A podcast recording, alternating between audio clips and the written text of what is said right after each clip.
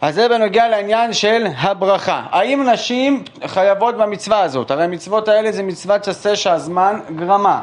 ומכיוון שהמצוות האלה זה מצוות עשה שהזמן גרמה, אז נשים לא חייבות בהן. מדוע? מכיוון שכמו כל מצוות שמגיע מעת לעת, מזמן לזמן, כמו שרש"י בקידושין אומר, אז אם ככה, אז הן לא יכולות לבוא ולברך. אז נכון, מעיקר הדין, יש מחלוקת בין הראשונים, הרמב"ם ורבנו תם, וזה אחד המחלוקות המפורסמים שיש בין דעות, דעות פוסקי ספרד לפוסקי אשכנז, וגם בתוך פוסקי ספרד יש דעות לכאן ולכאן, שבנוגע לעניין הזה, אז יש כאלה שסוברים, הרב עובדיה אה, גם כן טוען ככה, שנשים לא יכולות לברך על המצווה. את רוצה לספור? על העיני. תספרי, היום שלושה ושמונים, היום תשעה ועשרים, בכל המצוות. לא לולב, לא שופר, לא אה, אה, אה, ספירת העומר, לא יכולות לבוא ולברך. מגילה, הם היו באותו נס, חנוכה היו באותו נס, הם יכולות להדליק ואפילו לברך. אין בעיה. לעומת זאת דעת רבנו תם לא, אפילו שהן לא מצוות, הן יכולות לבוא ולספור, והן יכולות לבוא ולברך. למה? כי בכל זאת עדיין מקיימות מצווה, אפילו שהן לא מחויבות, אז הן יכולות לברך על הבר... את הברכה הזאת, וזה לא נקרא ברכה לבטלה, בשונה משאר הדעות שאומרות, הגברת הזאת היא אומרת, אשר קידישה מצווה וציוונו, את משקרת בפה מלא, את אומרת וציוונו, ואף אחד לא ציווה אותך. אז אם ככה, אז במצב כזה אומרים הרב, רבנו תם וסייעתו וכל הפוסקים האשכנזים לאחר מכן, שזה לא שקר. למה? מכיוון שהיא יכולה לבוא, ואפילו שהיא לא מצווה, היא יכולה עדיין לקיים את המצווה. אף אחד לא אומר לה שאסור לה לקיים את המצווה ויפול עליה מטאור מהשמיים, אלא היא יכולה. כי אין פה ספק על הברכה. אין פה ספק אם היא מחויבת או לא. היא יכולה לספור. היא יכולה לספור. כשאני אומר סבא זה אומר ספק. למשל אדם שרוצה לשתות עכשיו מים. והוא אומר, רגע, בירכתי או לא בירכתי? אז הוא אומר, אה, הברכה זה מדי רבנן. כשיש ספק בדברי די רבנן, אז ספק ברכות להקל. אז לכן אל תברך. אבל אני, נראה לי שאני לא בירכתי. אז מה, אני עכשיו שותה מים בלי ברכה? ספק די רבנן להקל. אבל בדאורייתא, בדברים שיש ספק, למשל, רגע, אכלתי מצה או לא אכלתי מצה? אני לא זוכר. אחרי שתי כוסות הייתי כבר בשמיים. אז אומרים לו, אדוני, ספק דאורייתא לחומה, וזה בנוגע לכזית של המצה. אתה צריך לבוא ולאכול עוד פעם כזית. או בנוגע להסבה גם כן. אומרים שאפילו שהסבה זה מדי רבנן, אז לכן גם במצב כזה, אדמו"ר זה כן אומר ראוי להחמיר, אבל עדיין, איך אומרים? אפשר לבוא ולחזור על זה, אבל לברכה אי אפשר, כי יש פה לא תיסד, שם לוקח על השווא. בנשים, הן לא מסופקות אם הן צריכות לברך או לא. יש חותך, כן או לא. אז לפי הדעות שאומרות שהן כן יכולות לברך, אצלם זה ברור שצריך. אז זה... זה... אם היה להם ספק... בדיוק, אם היה ספק אם נשים יכולות לברך או לא, אה, לא בירכת בסדר. למשל, זה גם בנוגע לברכת המזון. בן אדם שאכל שלא בשיעור שביעה, אכל פרוסת לחם. הוא לא אכל שיעור שביעה מהתורה, יש לך ספק? אל תברך ברכת המזון. אבל אכלתי לחם, חצי פרוסה. כן, אבל אתה לא זוכר אם ברכת ברכת המזון, ועכשיו החיוב שלך הוא רק מדי רבנן, אל תברך. אבל, למה? כי שלא תעבור, לא תישא השם השם אלוקיך לשווא, כי יש לי דעות לבוא ולהקל בזה. אבל בנוגע לאדם שאכל שיעור שביעה מהתורה, אכל 300 גרם לאפה, כולל, לא כולל מה שיש בפנים, אבל 300 גרם של פיתה עצמה, אדוני, שבעת, אתה שבעת רק מהלאפה עצמה, אתה צריך לבוא ולברך ברכת המזון, יש לך ספק? תברך עוד פעם. אז זה בנוגע לעניין של הברכה של הנשים. ספירת העומר זה מצוותו זה מצאת הכוכבים. זאת אומרת, מצאת הכוכבים, אני צריך לבוא ולספור ספירת העומר.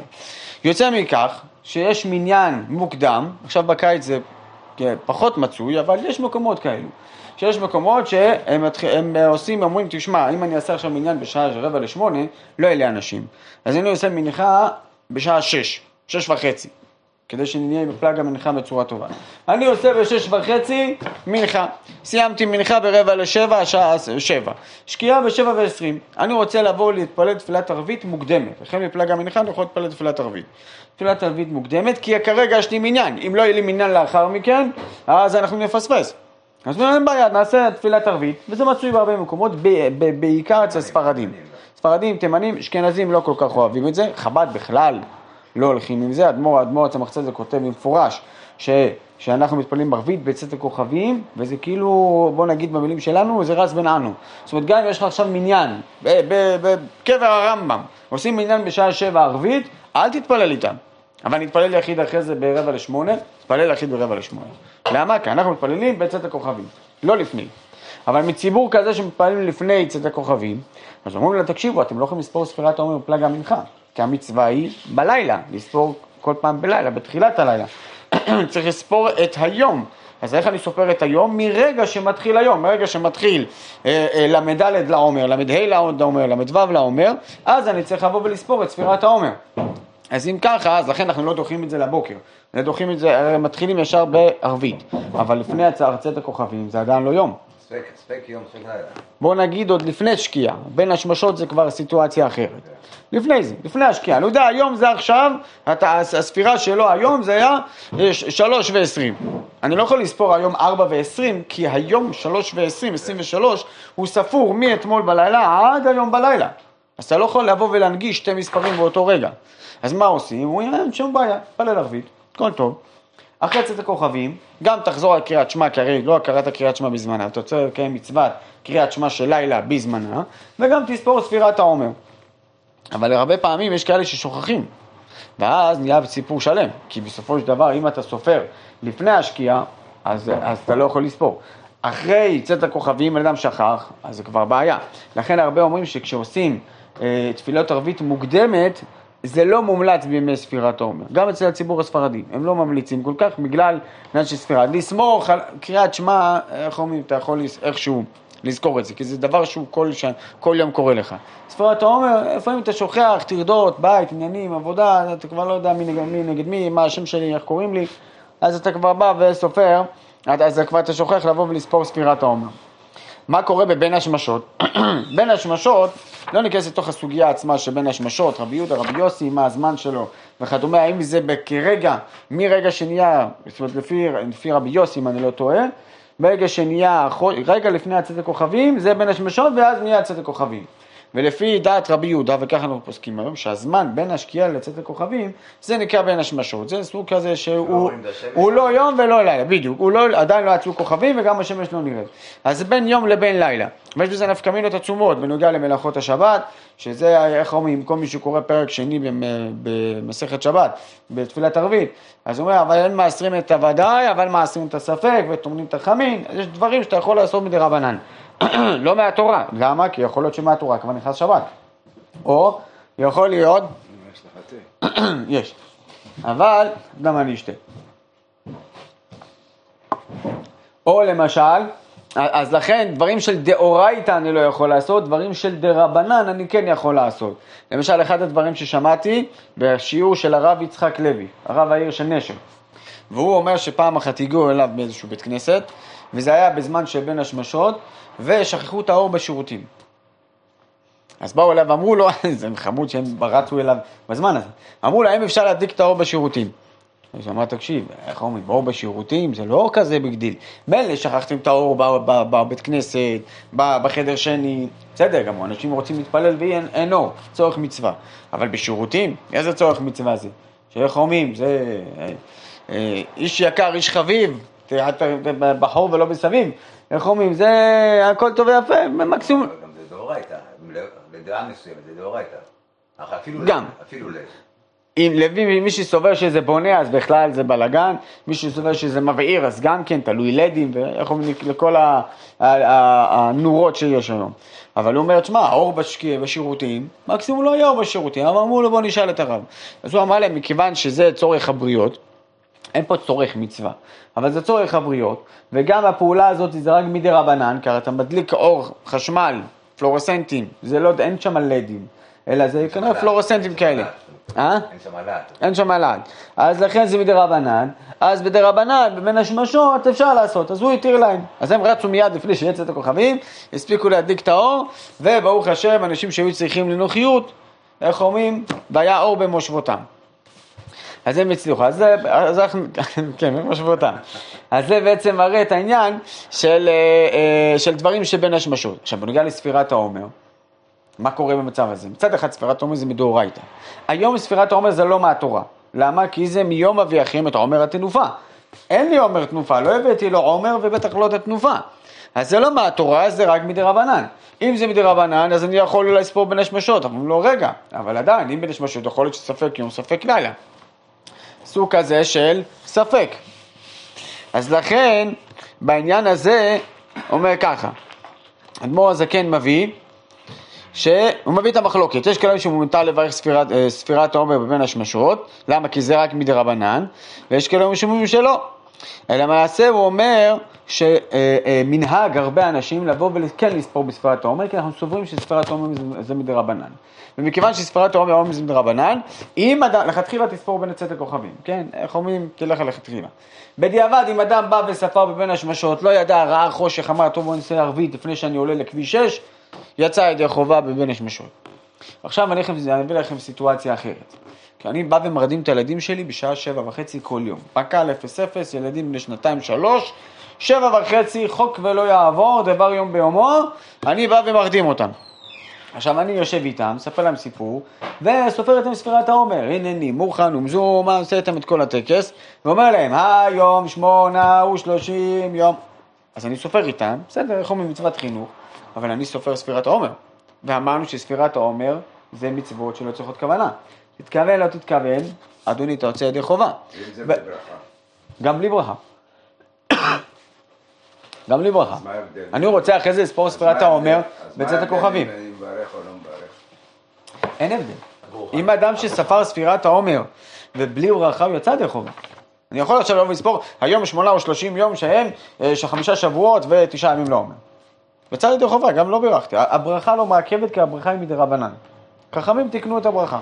אבל אם אני, הספירת העומר עצמה, אפילו אם זה מדרבנן, יש לזה אסמכתה מהתורה. אז לכן, ברגע שאני ספרתי, אפילו בלי כוונה, יצאתי ידי חובה. אני עכשיו יוצא עם הילד, וסופר איתו ספירת העומר בין השמשות, אבל רגע, אני רוצה לספור אחרי זה, למה שזה ישבור לי את הספירה לאחר מכן? אז מה אומרים? אה, טוב, אז תגיד, היום שלושה, ואתה עדיין לא אומר איתם את הספירת העומר, היום שלושה או שלושים יום. אז אתה מספר אותם. אז במצב כזה באמת יש אחד הפתרונות שאומרים, להתכוון לא לצאת ידי חובה. זאת אומרת, תבוא ותכוון שלא יצא ידי חובה, ואז גם תגיד 60 פעם, היום שלושה או 30 יום לעומר. התכוונתי לא לצאת ידי חובה, לא יצאתי ידי חובה.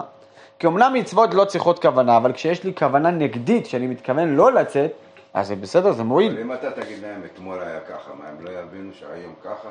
הילד שלו יודע לספור עד עשר. הוא לא יודע שלא לו שלושים. הוא לא יודע שלושה, שלושה ושלושים.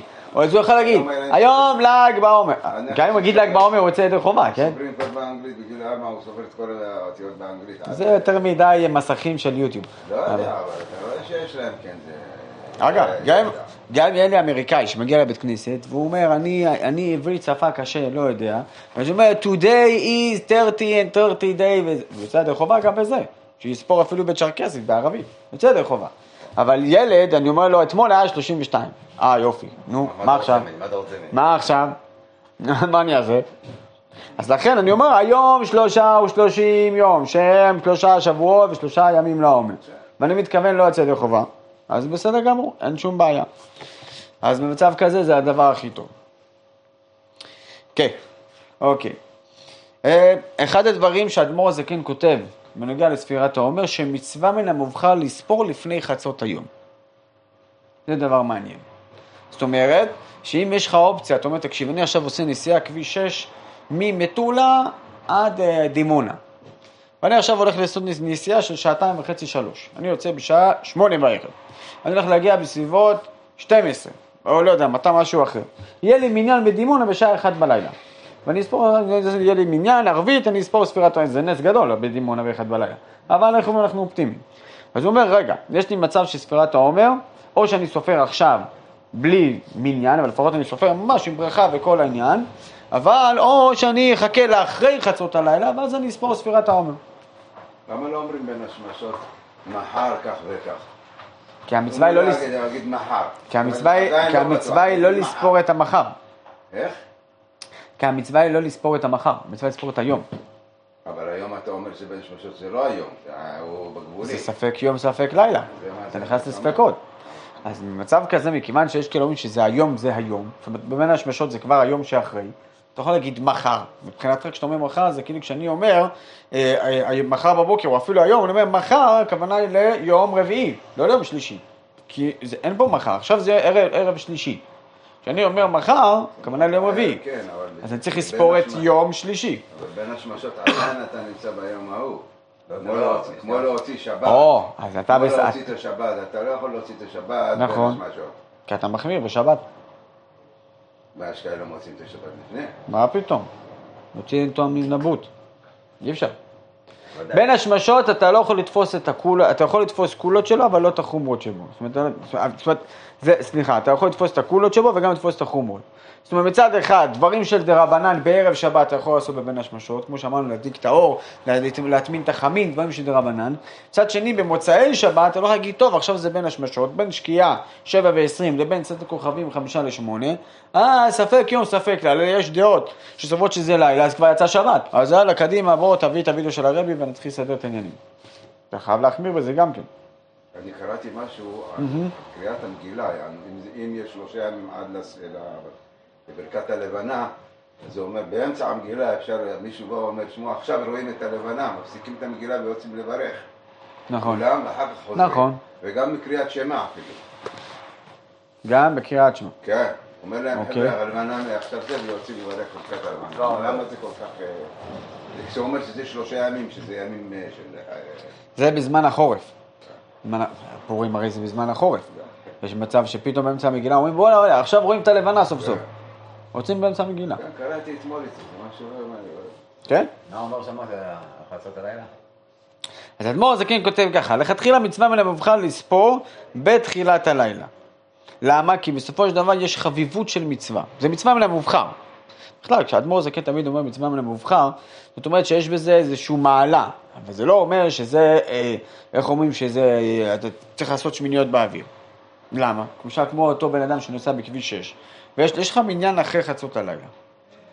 תספור ספירת עומר אחרי חצות הלילה. כי זה מצווה מן המובחר, אבל זה כשזה יוצא לך בצורה מסודרת. לא עכשיו תספור ואחרי זה תתפלל ערבית אחרי, צאת- אחרי חצות. אתה יכול להתפלל ערבית הרי עד, עד עלות השחר. לא אמור החכמים עד חצות כדי להרחיק אדם מן העבירה, שלא יגיד, טוב, יש לי זמן, יש לי זמן. אבל המצווה מן המובחר אמרת, זה בדיוק בצאת הכוכבים. זאת אומרת, אני מפסיד חצי לילה כבר. ואז יוצא שאתה... אתה אז אולי- כדאי שיברך וילך להתפלל ערבית, מה קרה? אז העניין הוא שאף על פי... שלא להפסיד. אף על פי כן, בכל זאת תקנו את ספירת העומר בתפילת ערבית. הוא אומר כוונה, כי הוא מתכוון שם לשלמות, שיהיה שלם. אז אם זה שלם, אז, לא אז, שלם, אז איך שזה. איך, אז, אז אם ככה, אני, אני אקשה עליך. אז אם ככה, כשיש צאת הכוכבים זה בשעה 7.56, 7.56 לפני הערבית. רבותיי, ברוך אתה ספירת עומר היום לא, הזה, לא, ואז לספור את זה זה. אתה מקטין. אני לא... לא, לא, למה? לא, שנייה, זה הקטנה, אני מחכה לא. לערבית. לא. למה אתה מחכה לערבית? אתה מדבר על משהו אחר, שהוא נמצא בכביש, ויש ערבית בשעה 12 לא על זה. לא. 12 אחת בלילה. אם המצווה היא מיד בצאת הכוכבים, כדי שיהיה לי תמימות, אני סופר שלמות. תספור מיד בצאת. הכוכבים. אז למה אתה מחכה רק אחרי הערבית? לא, פה זה אתה מסמיך לערבית, אתה אחרי הערבית, כאילו אתה בתוך ערבית יחד, התפילה של ספירת העומר היא שייכת לערבית. בדיוק כתוב, אחרי ערבית סופרים. ובזה לא, אנחנו לא אומרים עלינו לשבח, לא לסגור את התפילה. עלינו לשבח אנחנו אומרים בסוף. למה אנחנו, אגב, הספרדים לא עושים זה ככה. לסגור את התפילה, כאילו. הספר- הספרדים הם סופרים ספירת העומר אה, אחרי. ספרדי, אני לא ספרדי. רגע, אתה רואה שיש כאן, יש כאן אה, דעות שונות בעניין. מה ההיגיון? יש הרבה דעות. איך סופר, איך לספור את הספירה? הרי הלילה- היום מתחיל מהלילה, נכון? נכון. אז איך לספור בחצות היום, לפני חצות היום? ביום אתה מתכוון? או לפני חצות הלילה? חצות הלילה, חצות הלילה. אז אמרת חצות הלילה, חצות הלילה, זה טעות שלי. חצות הלילה. אחת בלילה. אז מה אומר? עדיף לספור את זה לפני חצות הלילה מאשר חצות חצות הוא אומר, לכתחילה מצווה מן המובחר לספור בתחילת הלילה. זה אדמו"ר זקן מביא בסידור. כן. ולכן צריך להשתדל לספור, איך אומרים, לפני חצות. אבל במידה ויש לי מניין בדימונה באחד בלילה, אז לכן אל תספור ספירת העומר בתחילת צאת הכוכבים, תספור אחרי זה, אחרי חצות הלילה. כאילו, הוא מייחס חשיבות גדולה לתפילת הערבית או ברוב העמדות המלך? מה העניין פה? לא, אין פה ברובם. לא, אז מה העניין פה דווקא לתפילה? מצד עניין של תפילת ערבית. שספירת העומר זה כביכול תלוי בתפילת ערבית. תלוי מה? כן? כי הוא, לכן ספירת העומר היא חלה רק אחרי שאתה התפללת ערבית. מה זאת אומרת אחרי חלה? הרי הרי, שנייה, הרי כן. אדם, אדם במציאות שיש לו, יש לו, אה, אין לו, אה, אה, אין לו אפשרות למניין. אין אפשרות למניין. הוא אוקיי. מקבל יחיד. יחיד. יש לו מניין, יכול להיות עוד מניין עוד שלוש שעות, ארבע שעות. זה אומר פה משמע, תחכה למניין שיהיה לך. נכון. זה ודאי כמובן. תחכה למניין שיהיה לך, ואז שם אתה תעשה ככה אנחנו פוסקים בסופו של דבר. מגות משה, אז נדברו, הרב זילבר. זה נראה, אני אסביר לך למה, וזה בעצם יתרץ לנו גם כן למה לפני עלינו אחרי עלינו. מה אתה אומר שילה? אם התפללת ערבית ושכחת לספור ספירת העומר, שכחת, לא כן. ספרת. התפללת ערבית יחיד, בעבודה אתה עובד, שכחת לספור. אתה בא בבוקר בשחרית, אתה מברך בבוקר. לא מברך. מה פתאום? אתה לא יכול לברך חס ביום. ושלום, ייפול אתה לא עליו מתום הפסדת, מהשם, אבל ישרפו אותו אבל בגיהנום לא, פעמיים. אבל אתה לא הפסדת. אנחנו אומרים רק אם הוא הפסיד יום שלם, הוא לא יברך. אז אולי, אז איך... הוא לא- הוא לא יכול לברך ביום. אה? לא ביום ביום. אז גם בחצות הלילה לא מברכים. לא, זה עדיין לילה. עד שלא זה שלא זורחת השמש, אמרנו שלוש בבוקר זה כבר שחר. זה לילה, זה לא שחר. אבל זה שחר זה... לא יודע שחר. אנחנו יודעים. אחד ארבע. בלילה, שתיים בלילה. כל עוד לא היה לו את השחר, לא את. לילה זה לא, לא. את השחר. עדיף לספור בערב. נכון. לספור על עלות השחר. כן. אבל ברכה, מעלות השחר זה כבר בעיה לספור בברכה. אסור לך לספור בברכה. אסור, זה לא... מה זה אסור? אסור לך בברכה. כתוב אסור? כן. ואם הוא ברך? אז עבר עבירה. זה שמה שחשב. אני לא יודע. לא יודע. ברכות רק בלילה, בספר זה רק בלילה. כי אמרנו שהוא לא יפסיד יום שלם. לא, אז מה הוא עושה? הוא מברך ביום ובלי ברכה. ואז הוא לא יפסיד. ואז בלילה הוא מברך אותך. ואז בלילה הוא מברך. אין בעיה. בסדר, בסדר. ואם הוא הפסיד אז- לגמרי את היום, הלך. ביי ביי. לא יכול ברכה. לברך בזה, בפעם הבאה. לא, רק סופר. למה רק לא סופר. לברך? סיבה אני רוצה לדעת. זה. זה לא, זה לא. אם לא נתתי אינטרס פעם ראשונה, אז פעם שנייה אני גם לא אתו, לא אברך. ויש לא אומרים. שאם שכח לספור בלילה אחת, אוקיי. אין צריך לספור כלל בשאר הלילות. אל תספור, אל תעשה לנו טוב. למה? לפי שכבר הפסיד ממצוות ספירת העומר לגמרי, כשחיסר ממנו יום אחד, שנאמר תמימות תהיינה. נכון. זאת אומרת, כל הספירה, אתה צריך לספור הכל. אני מתכוון, בגלל שהן צריכות להיות תמימות, אז למה בחצות אני יכול... עכשיו, מה, היפה שבזה? שזה. אינדיבידואלי כלפיי. לכן יש את הסיפור של עובר קו התאריך. אדם שטס מאוסטרליה, ל, אה, מאוסטרליה לארה"ב, הלוך חזור, ובמצב כזה, היום זה כמעט לא מצוי, כי מסדרים את הטיסות וכאלה להתפלל בדרך. אבל איך אומרים, לא יודע, יש מציאות כזאת. דנו בזה הפוסקים, והרבי נתן אפילו את, את, את, את הפסיקה, הדעה שלו בעניין. אז במצב כזה, כל הציבור, אני הגעתי עכשיו לסין מארצות הברית. עכשיו, אני התקדמתי עם היום. זאת אומרת שאני ספרתי 28, ואני התחלתי לנסוע, ובתוך כדי שנסעתי כבר הגעתי, התקדמתי עם הזמן, סין כבר עברו, עבר כמעט 24 שעות, סין כבר התחילו לספור עכשיו 30, כי 29 היה להם אתמול, ואני עוד לא ספרתי 29. אני מגיע עכשיו לערבית עם הסינים. החבר'ה הסינים, סינים יהודים, כן? הסינים האלה מברכים 30 יום לעומר. אני אומר להם, רגע, אני 28. אז מה אני אומר? אל תהיה שונה, אל תהיה אה, אה, חוצן כזה שונה מכולם. בואו נספור איתם ביחד 30. לא, לא, לא, לא, אדוני. תמימות שלך אינדיבידואלי. ולכן אתה צריך לספור 29. אבל הם סופרים 30, לא מעניין אותי מהם. גם יחגוג שבועות יום לפניהם או יום אחריהם. כן, יכול להיות גם מציאות אחרת. שהוא יגיע, אה, אה, אה, בן אדם מסין, הגיע לארה"ב, הוא ספר 29. עבר 24 שעות, הוא הגיע, הוא כבר, איך אומרים, הוא הגיע כבר ללילה. כביכול, איך אומרים, הוא, הוא חזר יום. אז במצב כזה, אומר, טוב, הם סופרים 29. אומר, סבבה, אז 29 אצלי זה סוג של יומיים, כי הייתי כבר 24 שעות פלוס. הוא אומר, לא, לא, לא, לא, הגעת עכשיו בלילה, עברת לילה, עברת יום 24 שעות, תספור, תספור, זאת אומרת, לא, לא עבר לילה, סליחה, הפוך, הוא חזר בזמן, חזר. אדוני, אתה הגעת עכשיו לילה, תספור 20, 30, אבל הם סופרים 29, לא מעניין, אתה קשור לספירה שלך. ואז יוצא לו שהוא עושה שבועות בז' סיוון או בה' סיוון. זה מה שאמרתי הרב, שהעניין הוא של התמימות. תמימות זה? מצד הכוכבים, לא מחצות הלילה. תמימות, אה, רגע, יש ככה, מה הפירוש של תמימות? תמימות. אחד, שזה קשור אליי, ולכן יכול להיות שאני כן. אספור 29 וכולם 30, או 30 ואני אספור 29, ואז יש לי שינוי בזמן של חג שבועות, או בעניין של תמימות, זאת אומרת שאתה חייב לספור 49 יום, תספרו 50 יום, אתה צריך אבל לספור 50 יום. לא ספרת 50 יום, כי חיסרת את יום 6 ו-30, או 4 ו-20, אז אדוני, אתה לא יכול, אז אז לך כבר מצווה.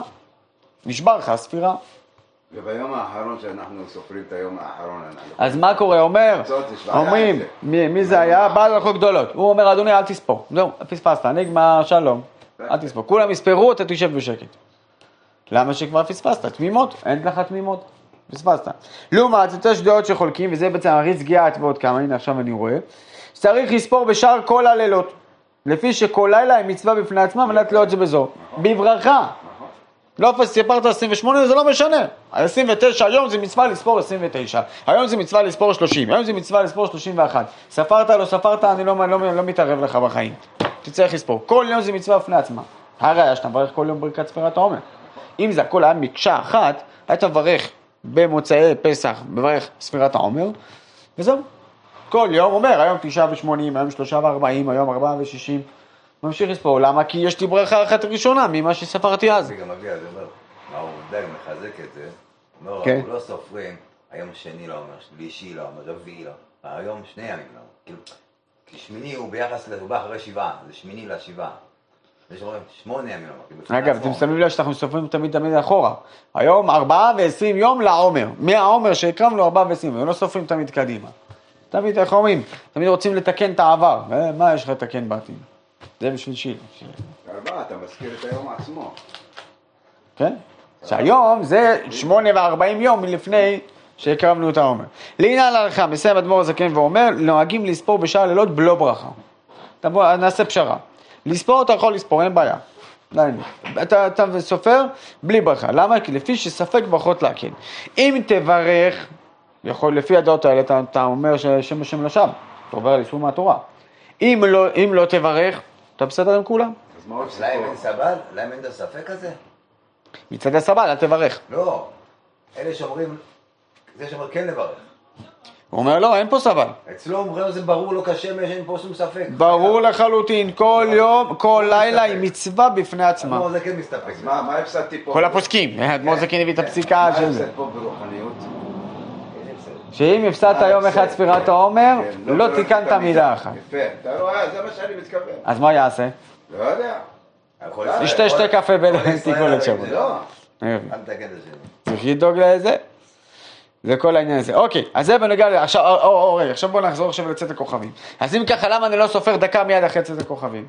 סליחה, מיד בצאת הכוכבים. למה זה תלוי בערבית? אז זה חידוש מעניין. הרב אשכנזי עליו השלום, יש לו ספר בשם שערי תפילה ומנהג, הוא מסביר שם כל מיני דברים לפי האדמו"ר הזקן, ואחד הדברים הוא אומר, מה הסיבה שהאדמו"ר הזקן תיקן, שספירת העומר יהיה מיד אחרי שמונה עשרה. כולם עושים את זה אחרי עלינו. יש דעות בין אשכנזים וכאלה, אשכנזים ספרד, אשכנז אשכנז וכאלה, שהם עושים, אה, מברכים כמונו. אבל רוב רובם, הספרדים למשל, אחרי סיימת תפילה, אז ספירת העומר. ולמה? כי ברגע שיש לי צאת הכוכבים, יש לי שתי מצוות. יש לי מצוות ספירת העומר, מדי רבנן, ויש לי מצוות תפילה, ויש לי תפילת ערבית, שזה גם מדי רבנן, זה לא מהתורה. אבל יש לתפילת ערבית תוקף יותר מאשר ספירת העומר. תדיר ושאינו- תדיר ושאינו תדיר. תפילת ערבית היא קיימת 365 ימים בשנה. ספירת העומר קיימת 49 ימים בשנה בלבד. כשיש לי משהו שהוא תדיר, לעומת משהו שהוא לא תדיר, הוא לא רגיל, תדיר קודם. אז עלינו לשבח הוא לא, הוא תקנה. רגע, אז לכן אתה מתפלל קודם כל תפילת ערבית. בסדר, אבל... אפילו שאתה לפני צאת הכוכבים, אבל אפילו שאתה עלינו- בצאת הכוכבים. עלינו לשבח, מי לא שייכת, מה הסיפור שעלינו לשבח? וזה הנקודה. אומר, אומר הרב אשכנזי ככה, זה דבר מאוד יפה, לא ראיתי את זה השנה, אבל ממה שאני זוכר. הוא אומר ככה, ברגע שאנחנו מתפללים, מתפללים תפילת ערבית, מה הרעיון של תפילת ערבית? זה בעצם כל הקטר חלבים ואיברים, כל האמורים, כל החלקים שלא הקריבו עדיין בקורבנות במשך היום, אז מקריבים אותם גם בשעות הערב. איך אומרים? לסגור את הכפרה של... שורפים. של... של? שורפים אותם. שורפים את לא ה... לא, לא מקריבים, כן, כן. מקטירים. הכוונה היא כאילו, שורפים אותם על, על המזבח. ברגע ששורפים אותם על המזבח עצמו. הסתיימה עבודת. עבודת הקורבנות. ברגע הזה סיימתי את עבודת הקורבן. הקרבתי קורבן תמיד בין הארבעים, או יש עוד כמה קורבנות של חטאת אשם שאנשים הביאו, לא הספקנו להק... להקריב, אנחנו מק- מקטירים, סליחה, מקטירים אותם גם בשעות הערב, ואז סגרנו את העניין. זהו, סיימנו את הכפרה. המחלוקת שהיה בין אה, אהרון הכהן לילדים שלו, כן. דווקא הם רצו, ל- שאומר להם שאתם חייבים לאכול, הם לא רצו לאכול. זה היה להם, עברו, עברו עבירה כאילו. אז שלא אכלו מן החלבים. רגע, רגע, שם זה בדיני אונן, פה זה דיני לילה. שתי דברים שונים, שם היה שלוש, שלוש. קורבנות, שתיים הם אכלו, אחד הם לא אכלו, ואז על זה משה רבנו יצא עליהם כן, הקצף. כן. למה זה לא אכלתם, זה אכלתם. כן. אבל זה היה בדיני אנינות, הם היו עוננים, עדיין נדב ואביהו לא באו לקבורה. אה. לא מצד לילה, מצד לילה, איך אומרים, יותר חלבים ואיברים. מצוותן עד שיעלה עמוד השחר. אתם כן הייתם לאכול. כן, אבל זה לא קשור ללילה. שתי דברים שונים. זה בלילה דווקא. לא, לא, לא, זה היה בעיצומו של יום. בעיצומו של... בעיצומו של ראש חודש ניסן, הם, הם נפטרו. אוקיי, אז, אז ב- בסופו של דבר, אז כיוון שאנחנו באים ומקטירים את כל האיברים, אז תפילת ערבית זה כנגד כל ההקטרות, חלבים והימורים, כל האיברים עצמם. ברגע שסיימנו תפילת ערבית, זה מסמל כביכול שסיימנו לבוא ולהקטיר את כל הקורבנות של אותו היום. ברגע שסיימנו, אז לכן תפילת ערבית, כשסיימנו תפילת ערבית, סיימנו. אומר הרב אשכנזי, תקשיב, לפי דעת אדמו"ר הזקן, לפי דברי אדמו"ר הזקן, וזה שהוא תיקן, הוא אומר, ברגע שסיימת תפילת ערבית, מיד יש עליך חיוב של ספירת העומר. סיימת תפילת ערבית, תדיר, עזוב, קיימנו. סיימת תפילת ערבית אחרי 18, זהו, עלינו לשבח, תקנו אחרי זה כשיהושע בן נון נכנס וכולו, אבל זה לא חלק מתפילת ערבית, שהכוונה היא שזה עדיין לא סיימנו את התפילה. לא, סיימת את תפילת ערבית ב-18, נגמר. לכן, אדמו"ר הזקן אומר, קוראים במגילה מיד אחרי 18, בערבית. ואנחנו קוראים, סופרים ספרת העומר אחרי תפילת ערבית, מגילת איכה מיד אחרי 18, סליחה, לא תפילת ערבית, 18, הכל פתאום אחרי 8, אחרי 18, למה? סיימנו. ערבית הסתיימה ברגעים אלה, מבחינה כמובן רוחנית. עלינו לשבח אין בעיה, צריך להגיד עלינו לשבח. בתפילת ערבית הסתיימה. תפילת ערבית עצמה כתפילה הסתיימה, לכן הקפות ועוד כל מיני עניינים שאנחנו עושים לפני עלינו לשבח. אנחנו מסיימים תפילה, נגמר. גם. בגדול עלינו לשבח זה, איך אומרים, לא הייתי רוצה להגיד נספח חס ושלום, לא. אבל בעצם אה, זה, לא זה, מעיקר, זה לא. זה לא מעיקר התפילה עצמה.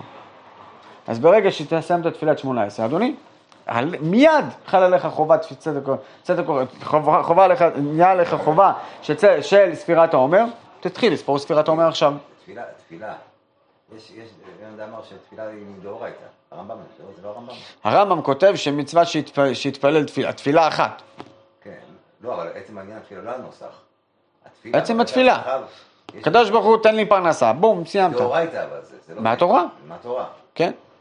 מצווה תעשה מן התורה והוא שיתפלל, אה, שהוא יתפלל תפילה, זה אה, לא של הצרכיו, אה, שנאמר ועבדתם את השם אלוקיכם, לא זוכר את הפסוק. עוד מעט נגיע לזה בספר אהבה. זה כבר לא משום תקדים. זה לא. אה, או שהוא אומר כבר התפללת שחרית, אז כבר... יש לך מצווה להתפלל תפילתך. באו כנסת הגדולה, תקנו של- ש- שלוש תפילות כנגד, איך אומרים, אברהם אבינו, יצחק אבינו, כנגד הקורבנות וכולו. אבל מעיקר הדין, אם אדם הולך במדבר, לא זוכר, לא תפילת שחרית, מנחה, ערבית, לא כלום. כמו אומר, הקדוש ברוך הוא, שיהני, אתה הקל הגדול, הגיבור והנורא, צד וחובה. תן לי בשבת- פרנסה, בשבת לסגור את העניין. שמקדימים האנשים את השבת כאילו לפני זה, יענו לפני כן, סופרים גם עומר, עכשיו העומר כבר, עוד לא הזמן שלו, נכון? אז מה, מה קורה פה? לא סופרים את העומר. הם לא יכולים לספור את העומר לפני לפני הכ- לפני בין השמשות. לפני בין השמשות לא יכולים. בל"דים, איך הם מתפללים תפילת ערבית? ומסיימים בעצת הכוכבים?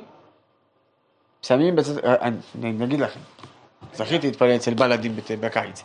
אז הם, הם סיימו, אה, הם, הם סיימו תפילת ערבית, וקודם כל, או שהם, במקומות שאני התפללתי, הם חיכו לא, זה שהקריאת שמע יהיה בצאת הכוכבים. כן, כן. כן, בחורף זה היה יותר מו- מורכב. אבל, סליחה, לא, לא, לא, בקיץ, בקיץ, מסיימים מתפללים אותה מוקדם, מסיימים. מוקדם. אז הם עושים שמונה, קריאת שמע לפני, לפני צאת הכוכבים. אין בעיה, זה משלימים. אבל את הספירת העומר הם מחכים לצאת הכוכבים. כי הם לא, הם לא יכולים לשבור את זה, הם לא יכולים להגיד, "טוב, בואו נספור לפני זה ואז נספור אחרי זה. אי אפשר לשחק עם זה.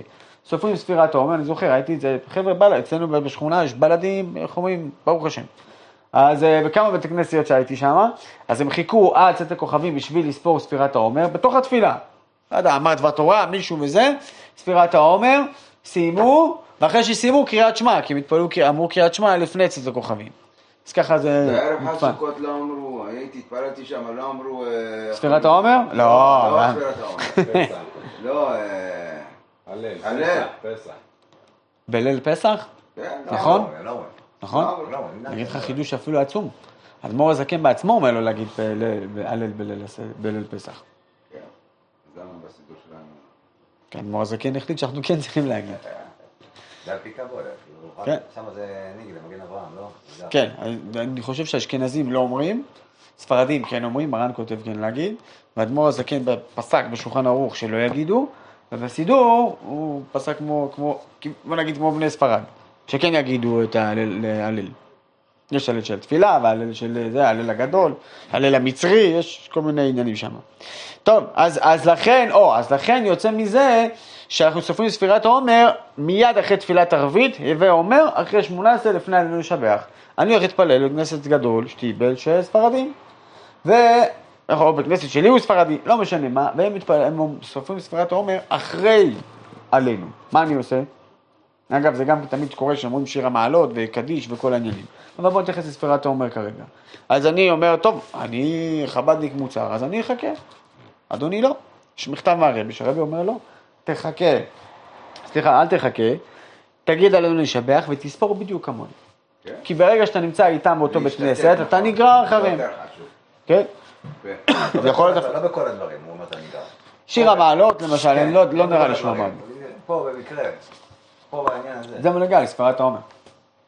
שבספירת העומר, המתפלל במניין אשר נוהגים שם לספור ספירת העומר לאחר אמרת עלינו לשבח, יאמר עלינו לשבח ויספור עם הציבור ואז יספור עמהם. משום אה, לא לתת אה, שונה, או לא משום הרב, הרוב- לא, בעצם לא רוב מלך. משום מה, מה הטעם יהיה? קודם כל זה... אל תפרוש תהיה בולט כזה. לא. לא עניין של בולט, כי בסופו של דבר היום, זה שהיום בכנסת, בכנסת נגיד בבית חב"ד, יש אה, ציבור שמתפללים בבית יעקב, שמי, יש כאלה מתפללים בתיר חילן, בלאדי, יש כאלה מתפללים עבודת השם, יש כאלה מתפללים בתהילת השם, אז נהיה פה, אה, איך אומרים, מעורבב. אז לכאורה, על פניו, כל מי שמגיע לפה, כפייה דתית, צריך להתפלל בנוסח חב"ד, בכנסת חב"ד, להתפלל בנוסח חב"ד. או הפוך, כשאני הולך בכנסת ספרדים, אני לא יכול להחזיק תהילת השם, צריך להתפלל איתם. למה? כי לא תתגודדו, אל תעשו לי פה אגודות אגודות.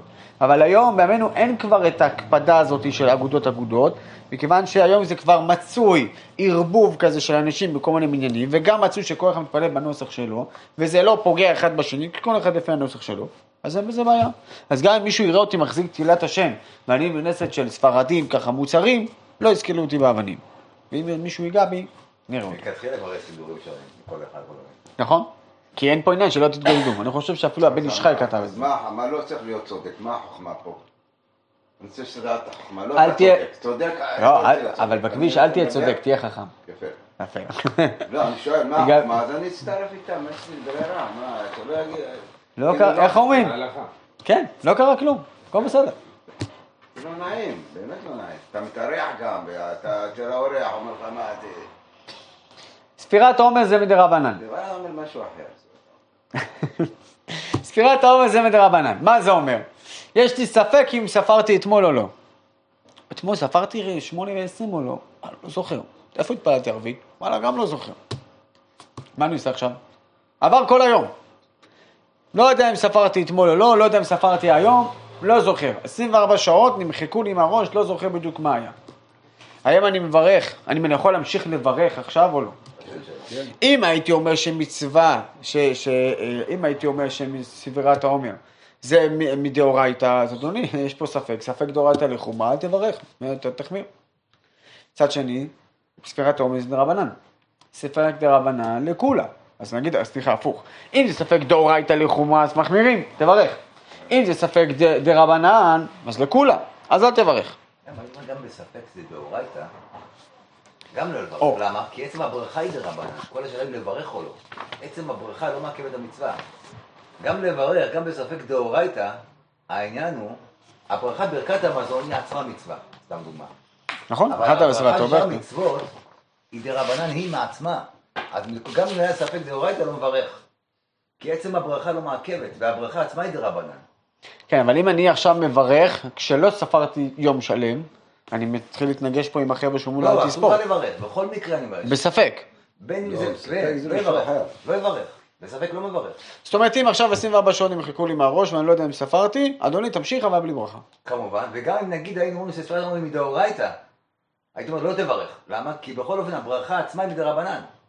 וספק דרבנן לגבי הברכה, כי הברכה לא הספירה עצמה, אין בעיה. אתה יכול תמיד לבוא ולהגיד היום 8 ו-20 יום, גם אם לא ספרת בכלל את ספירתו, אין בעיה. כל הסיפור זה מגיע לברכה. לא מברך. אז לא מברך, כן. פשוט. כל זה כשבריא לו, כשלא ספר בלילה חציף חפי. אבל אם הוא מסופק בדבר, אף שלא ספר למחר, ביום, יספור בשאר לילות בברכה. לא, אפשר לא שכן. כמובן, כמובן, זה מבין אחר, זה מבין שלילה אחד לא פגמת בכל הרצף. למה? יש לי ספק אם ספרתי את 8 ו-20. לא, לא יודע אם ספרתי, ספרתי 28 או לא. אם אני אברך ואספור עכשיו ספירת עומר של 29, יכול להיות שבאמת לא ספרתי ספיר של 28. יבואו כל החבר'ה האחרים ויגידו, אדוני, לא, לא, לא זכרת, ספק, ספק דרבנן, מקהילים, אתה לא מברך, אל תברך, כי מצידנו יכול להיות ששברת פה את הספירה. מה אתה סופר 29? איך 29 ימים? ספורים. למי- לא, למי שטעה, הציור כזה, עכשיו הגיע הלילה, כן. אדם מתעורר בבוקר. הוא לא זוכר לגבי הלילה אם הוא ספר או לא. אם הוא באותו יום, אין בעיה, הלכתי לישון לפני השקיעה, התעוררתי מחר בבוקר, אני לא זוכר אם ספרתי אתמול, לא, אין בעיה, אני מגיע בבוקר. מודה. אני, היום שמונה ועשרים יום. לעומר, לבריאות, הכל טוב ויפה, מחרת ממשיך לספור בברכה. מה הדוגמה עכשיו שאתה אומר? הדוגמה פה זה שעבר לו 24 שעות בספק. בלילה ההוא. עשה בייגלה, זה יפה. הלך לישון בשקיעה, התעורר בצאת הכוכבים של מחר, עבר את קו התאריך. הפסדתי ספירה. לא, אם הוא ישן, לא, אם הוא ישן זה הוא לא יודע ספר. בוודאות, כן. זה אם הוא ישן. ספק. עכשיו לדעה, עזוב את הדעה שאומרת, היה, התוועד, היה בשמיים. עזוב את הדעה שאומרת שכל יום בפני עצמו ברכה, שים בצד, כי זה פשוט שהוא יברך, אין בעיה. כן. הדעה שאומרת שהכל כמקשה אחת, הוא עוד בעד אדמו"ר זקן שמשלב ביניהם, אוקיי? אוקיי. אז, אז אם הוא עכשיו, יש לו ספק אחד, אם הוא בדרך או לא, כן. והמשמעות היא כזאת, שאם היה בוודאות, אם ש- אם הוא ספר, לא, אם הוא ספק, אם הוא סופק בדבר, אם הוא ספר, אם הוא ספר. אם הוא ספר, אז הברכה עבר לא. לו, עבר לו כבר 24 שעות. כן. זאת אומרת, שאם הוא היה זוכר בוודאות שהוא פספס, אז מה הדין היה? שהוא ממשיך לצפור בלי ברכה, נכון? רק פה, אם הוא היה בוודאות, כן. פה יש לו ספק. נכון. כן? עכשיו, מה הספק שלו? הספק שלו פה עכשיו, אם הוא ספר או לא ספר, ספק, במה? במצווה של דרבנן. אז לכולה, אז אל תס... אין בעיה, אז אל תברך. אז אדמו"ר זקן אומר הפוך, למה? מה? כן תברך. זה חידוש, מה? בוא תראה. הוא אומר ככה, אה, יספור בשעה לילות בברכה, דכיוון שיש להסתפק שמא ספר בלילה. אין לי ודאות שהוא ספר, שהוא לא ספר. לא יודע. יכול להיות שספר בלילה, יכול להיות שלא ספר בלילה. הוא אומר. ספר. לא, הוא אומר... עזוב את הוא. אפשר לראות ממשיך בברכה. מה אתה? בוא תראה. ויש להסתפק גם כן, שמא האומרים שכל לילה ולילה היא מצווה בפני עצמה, ואינן תלויות זה בזה. אז יש לי כאילו, אני, אני מצרף את המחלוקת של הראשונים לכולה בנוגע לספק. אם לא הייתה דעה הזאתי, אז זה לא היה מברך. נמצא שיש כאן ספק ספקה להחמיר, אז מה ההבדל בין שלושה ימים הפסדתי? להצריך ברכה וספירה בשאר הלילות. זה בגלל שיש דעה שאומרת שכל דבר עומד בפני עצמו. אז, אז לא. תראה איך אדמו"ר זקן עשה, עשה פה ספק, ספק ספקה. אם זה ספק, ספק אחד, בסדר, איך אומרים, תהיה בריא. יש פה ספק, ספר בלילה, ספק לא ספר. גם אם נגיד לא ספר, ספק יכול להיות, יש לי את הדעות האלה שאומרים שזה כל מצווה בפני עצמה. אז מה, הם, הם יגידו, אדוני, מה אתה שובר לו את הספירה? הוא יכול לספור בברכה. ספק, ספקה, מחמירים, בגלל הדעה. לא לכולה. פה, הפוסקים. בדיוק. אז מה המצווה? לכן- המצווה היא הברכה או הספירה? המצווה היא הספירה. בברכה. אז אם יומיים לא ספרתי, אז אני לא יכול להמשיך לברך? לא. למה? אתה אומר לי שהמצווה היא בברכה. כי אתה לא יכול לברך וציוונו על ספירת העומר היום תשעה ועשרים יום, נו. ש- ברכה פלוס ספירה, כי זה בעצם מלכתחילה, ככה צריך לבוא... אז מה ההבדל בין יום אחד לזה? אני לא מבין מה אתם מבלבלים. זה לדעת אדמו"ר זקן, לדעת אותו, מי זה היה שם? אה, לא, זה הראשונים, אם הם סופרים או לא סופרים. לדעת אם הוא יוכל, אם הוא לא יכול לפי השיטה הזאת, הוא יוכל לברך קודם. מה- מה כל המחלוקת? אדם לא ספר 29 ו-30. הוא רוצה היום לבוא ולברך על מצוות ספירת העומר, שהקדוש ברוך הוא ציווה אותי לספור ספירת העומר, שהיום 30 ל- לעומר. אדוני, אתה לא יכול להגיד שהיום 30 לעומר, כי אתה לא ספרת, שלוש- הרי אמרנו שהספירה היא אישית. אתה לא יכול להגיד שהיום זה 30 לעומר, כשאתה נמצא עדיין תקוע בספירה של 24. אז איך תגיד היום 30? היום לא 30. אתה צריך להמשיך, היום חמישה ועשרים, שמונה ועשרים, תשעה ועשרים, שלושה ועשרים, כל זה. אז, אז אתה צריך להמשיך ככה עד אה, אז י"ג סימן. אז מה ההבדל בין יום, בין 100 שקל ל-200 שקל? יש הבדל- יש. יש הבדל. עצום. אמרנו, האם ספירת העומר זה גוש אחד בפני עצמו, שברת חתיכה הכל יתפרק, יפה. או שכל אחד ואחד זה, זה לגו. זה מורכב מ-49 חלקים, אחד נפל, לא נורא, הכל טוב, ממשיכים על הרגיל. כי יש מצווה כל יום בפני עצמו. יום אחד לא הנחת תפילין, תניח מחר בברכה, אין שום בעיה. ספירת העומר וספרתם לכם מחרת השבת ביום מברכים את עומר התנופה, שבע שבתות תמימות תהיינה, אתה חייב לספור 49 ימים שלמים, יום אחרי יום אחרי יום אחרי יום. לא ספרת יום אחד, שלום, תודה. נגמר, תפרק החבילה. איך אמרו, איך, הפוסקים? האלה אומרים? זה ביטוי חריף. אמרו, אין צריך לספור כלל בשאר כל הלילות. אדוני, אל תספור בכלל. אין צריך. אין צריך כלל לא לספור. אין צריך. אתה לא, אתה, אתה לא מחויב, ש... כן. אז מה... תספור, אין לי בעיה, תעשה מה שאתה רוצה. אתה לא צריך. כאילו זה לא נותן כלום. כן. אז מה זה, ההבדל בין אלה זה, חריף, זה. אז מה ההבדל בין אלה שמברכים, שהם סופרים את הספירה, לא. לא בצאת הכוכבים, כמו שאבא דיברנו? האם הם, יש להם גם את העניין של הספירה תמימות? כן. כן, כן, ספרו את היום. לא צריך לספור יום של 24 שעות. לא, היום- אתה לא צריך לספור את היום של מחרת. אתה לא סופר את המחרת. היום. היום זה היום. מה, התאריך היום? לא, אבל הם בין השמשות, עדיין לא נכנס היום. אה, לא דיברתי בין השמשות. אז אתה- זה אני אומר, אתה אמרת מקודם. אני לא דיברתי על בין השמשות, אני דיברתי על ספק. הבנתי, אבל מקודם דיברנו. מקודם מה היה- אני קושר את הכל בחבילה, זה לא... הניצנים נראו בארץ, הגשם לבו. חלף, עבר לו. אני לא דיברתי, אז סיימנו עם בין השמשות, סיימנו עם הסוגיה. הבנתי, אבל שמה, אוקיי. אז אני אומר, שמה אמרת, היות והם לא ספרו, כאילו, בצאת הכוכבים, כן. נחשב להם כאילו. בין השמשות, מצד ספק יום, ספק לילה. אז זה גם, ס- יפה, אז הספק הזה הוא אותו ספק, כמו שזה. לא. למה לא? כי הספק הזה, יש דעות שאומרות שזה לילה ממש, ויש דעות שזה יום. אומר אדמו"ר זקן, אתה יכול, מה זה אדמו"ר זקן? רוב הפוסקים אומרים, בין השמשות אפשר לבוא ולספור. כי אני סומך, אני יכול לסמוך על הדעות האלה, שאומרים שזה כבר לילה. איך אפשר להתפלל תפילת ערבית ב- ב- מי מי אחרי השקיעה? או אפילו לפני, בין פלג המניחה, אבל לא משנה מה.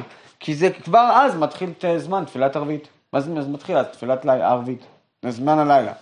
אבל פה אתה צריך לספור 49 ימים שלמים, יום אחרי יום אחרי יום אחרי יום. ויש לי פה ספק, עכשיו אנחנו חוזרים לסוגיה שלנו. יש לנו ספק.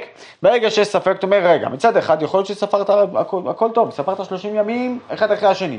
יכול להיות שיום אחד פספסת. אבל רגע, אם אני אומר, יש לי ספק ספרתי, ספק לא ספרתי. גם אם נגיד, בוא, אתה יודע מה, בוא נחמיר, לא ספרתי. רגע, אבל יש לי מחלוקת. יש כאלה אומרים שאני יכול להמשיך לבוא ולספור. אז אני יכול לסמוך עליהם במצב של ספק ספרתי, ספק לא ספרתי. ספק אני יכול להמשיך בברכה כל יום, כי כל יום בפני עצמו. ספק, הרי בעצם אין הכרעה, עשו פשרה ביניהם. ספק, אם זה הכל גוש אחד, ספק, ספקה, להחמיר. אז רגע, שהחזן מברך את ברכת ספירת העומר, הוא מתכוון להוציא את כולם גם. זה דיברנו בתחילת השיר. אז אם ככה, אם, אם כבר אנחנו יוצאים בברכה שלו ואני מאמין אחריו, אז אני גם לא יכול לברך, לא צריך לברך. אתה יכול לברך. שואל, מה, אם אני יוצא מהברכה שלו, אתה לא יוצא, אתה, לא? אתה מכוון לצאת ידי חובה? כן? אתה, אתה, אתה מתכנן לברך אחריו גם כן ברכת ספירת העומר? אני בגלל שאני מקפיד שזה מידה, אני רוצה לברך את המידה של אותו המידה שלך, כל ציבור עם ישראל לא, נוהג לא, לעשות לא, כמו זאת כולם. הנקודה, אבל זה? לברר, הספירה היא לברר את המידות. לא, לא, הספירה היא לספור ולהגיד. עד 200 וזהו, יצאתי ידי חובה. לא, אם ספרת עד 200 ונשארת דרק, אז זה בעיה. המידות חשובות פה. שאלה, אני, אני מקווה שמאוד שאתה אופטימי, שאנשים לא, שאחרי לא, ספרו אני 29, שואל 49, שאלה רצינית, הלוא הוא אומר לנו פה, בעירה של אדמו"ר ספירה- הזקן אומר, תקשיב, לפני שניכנס למידות, בוא נדבר על הספירות. בסדר, רגע, בסדר, אבל...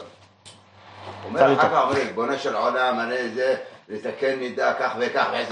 זה הנקודה. זה הפנימיות, אבל... זה- זה הפנימיות. הוא- הוא לא, הפנימיות. אדם יצא ידי חובה, זה. הפנימיות. אדם לא רוצה לעבוד על המידות, אני רוצה להישאר רשע. במודע, רוצה להישאר רשע. לא סופר אותך, וספר, יצא ידי חובה מצווה, יצא. יצא. מצווה לא צריך כוונה. בסדר.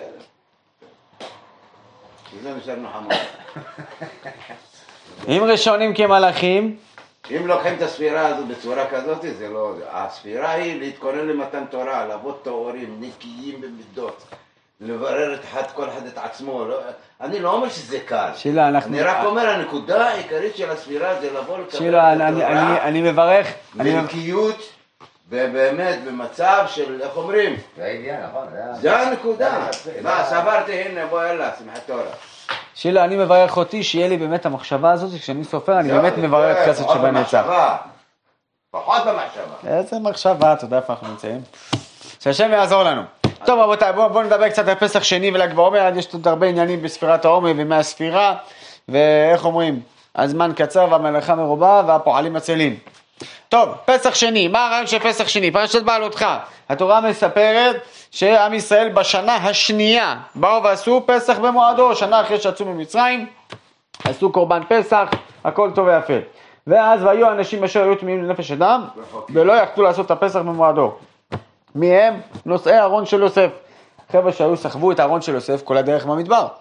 והם היו טמאי מתים, הם מחזיקים, עכשיו, מה זה טמאי מתים? גם פה אפשר להתחיל להיכנס לעניינים. צדיקים, הרי הם לא טמאי מתים, אבל בסופו של דבר הם כן היו טמאי מתים. אוקיי, החזיקו את הארונו של יוסף, חלק אומרים היו טמאי מתים מדברים אחרים, לא משנה. בסופו של דבר הם באו למשה רבנו ואמרו לו, למה נגרע לבלתי יקריב את קורבן, הפסח או קורבן השם במועדו?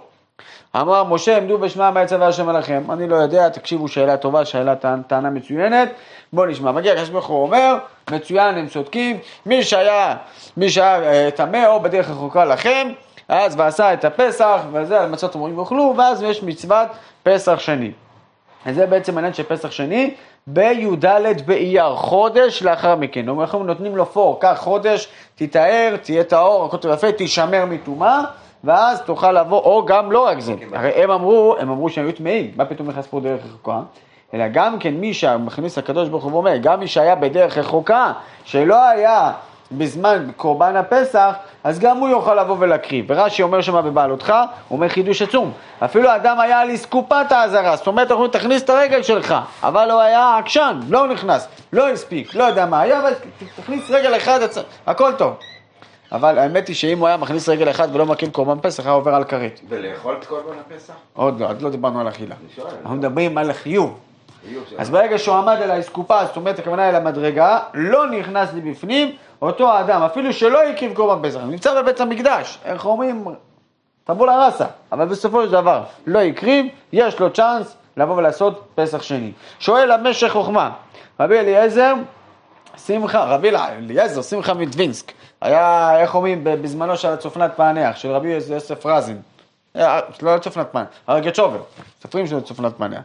אז הוא אומר, מה, מה פתאום נותנים פסח שני? לא ראינו מועד ב' באף מקום. מועד ב' יש בבגרויות, לא, בפ... לא בקור בחגים. לא אכלת מצה, טוב, יש לך זמן בי"ד באייר. לא קיים. לא אכלת, זה זה שלך, כמו שאומרים. לא אכלת בסוכות, ביי, תהנה, אין. מצוות אכילת אה, כזית בסוכה זה בליל ט"ו, לא אכלת, נגעת נסעת, אין מה לעשות. לא שמעת שופר, אין כזה דבר טוב, עוד שבוע תשמע שופר תצא ידי חובה. לא, זה באותו יום. מדור- פסח זה בי"ד בניסן. לא הקרבת, תקפוץ, תחכה לשנה הבאה. מדאורייתא כבר. גם מצה זה מדאורייתא. פסח שני מדאורייתא, אה, אבל השאלה היא, לא דבר, לא, תמיד אז למה. בשאר הדברים מדאורייתא אין לנו צ'אנס? אז מה המטרה של זה באמת? לפני המטרות. בוא נדבר על הכלייה למטרה. על הקריאה למטרה, נו בסדר. למה רק פסח לא שני? היו, לא הספיקו, נו מה. כמו שאין. גם משה התעסק בארון של יוסף. הוא אומר, הוא הראשון שהתעסק. אז אני אומר ככה, אם מצוות שופר מהתורה, אין צ'אנס, אין מועד שני, אין מועד שתיים, מועד ב'. ביום כיפור, אדם לא צם ביום כיפור, מהתורה, אין מועד ב', תצום עוד שבוע, לא קיים, לא צמת, בעל שלך, תחכה לי' תשרי, שנה הבאה. למה פתאום הקדוש ברוך הוא נותן צ'אנס בקורבן פסח, שהוא מהתורה, נותן לזה צ'אנס, נותן לו עוד חודש? למה אומר שלא? ביום כיפור? אם לא יצא לו, כן, היה רגיש לא טוב. איפה כתוב? אומר, כתוב אה, אה, אה, מטענות ומשלימות. אין בעיה, זה בתעניות של דרבנן. מהתורה, אדם שלא צם ביום כיפור, אין, הלך. תהנה. אין לו עוד תאריך. אה, ואדם שלא צם ביום כיפור, יצום בי' בחשוון. חוכמולוג, כבר קר, ימים קצרים. אין, אין את זה, רק בפסח שני יש את הצ'אנס הזה. אז אומר המשך חוכמה ככה, הוא אומר, תשמע, בקורבן פסח, אגב, זה דווקא קורבן פסח, לא קשור ל... ארבע כוסות לא שתית, אין לך צ'אנס אחר. לא אכלת מצה, הבעיה שלך. רק בקורבן פסח. הוא אומר, למה? כי קורבן פסח בעצם, מה היה התפקיד שלו? כשבני ישראל לקחו את השא, קשרו אותו לקרי המיטה במשך ארבעה ימים. הם באו ושמו כביכול אצבע בעין למצרים, ואמרו לה, אדוני, הולכים לבוא ולשחוט את האליל שלכם. אז בעצם קורבן הפסח הוא כנגד עבודה זרה. הוא נותן כוח וגושפנקה ליהודי לבוא ולבטל את כל העבודה זרה.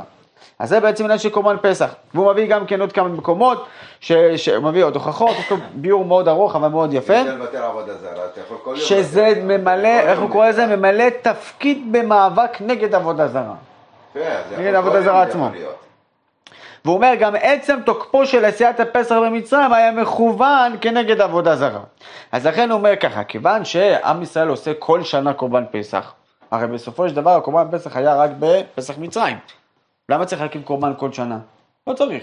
הקריבו במצרים כדי לשחוט את האלילים. למה צריך אחרי 2,500 שנה עוד פעם לעשות קורבן פסח? למה בזמן דוד המלך עשו קורבן פסח?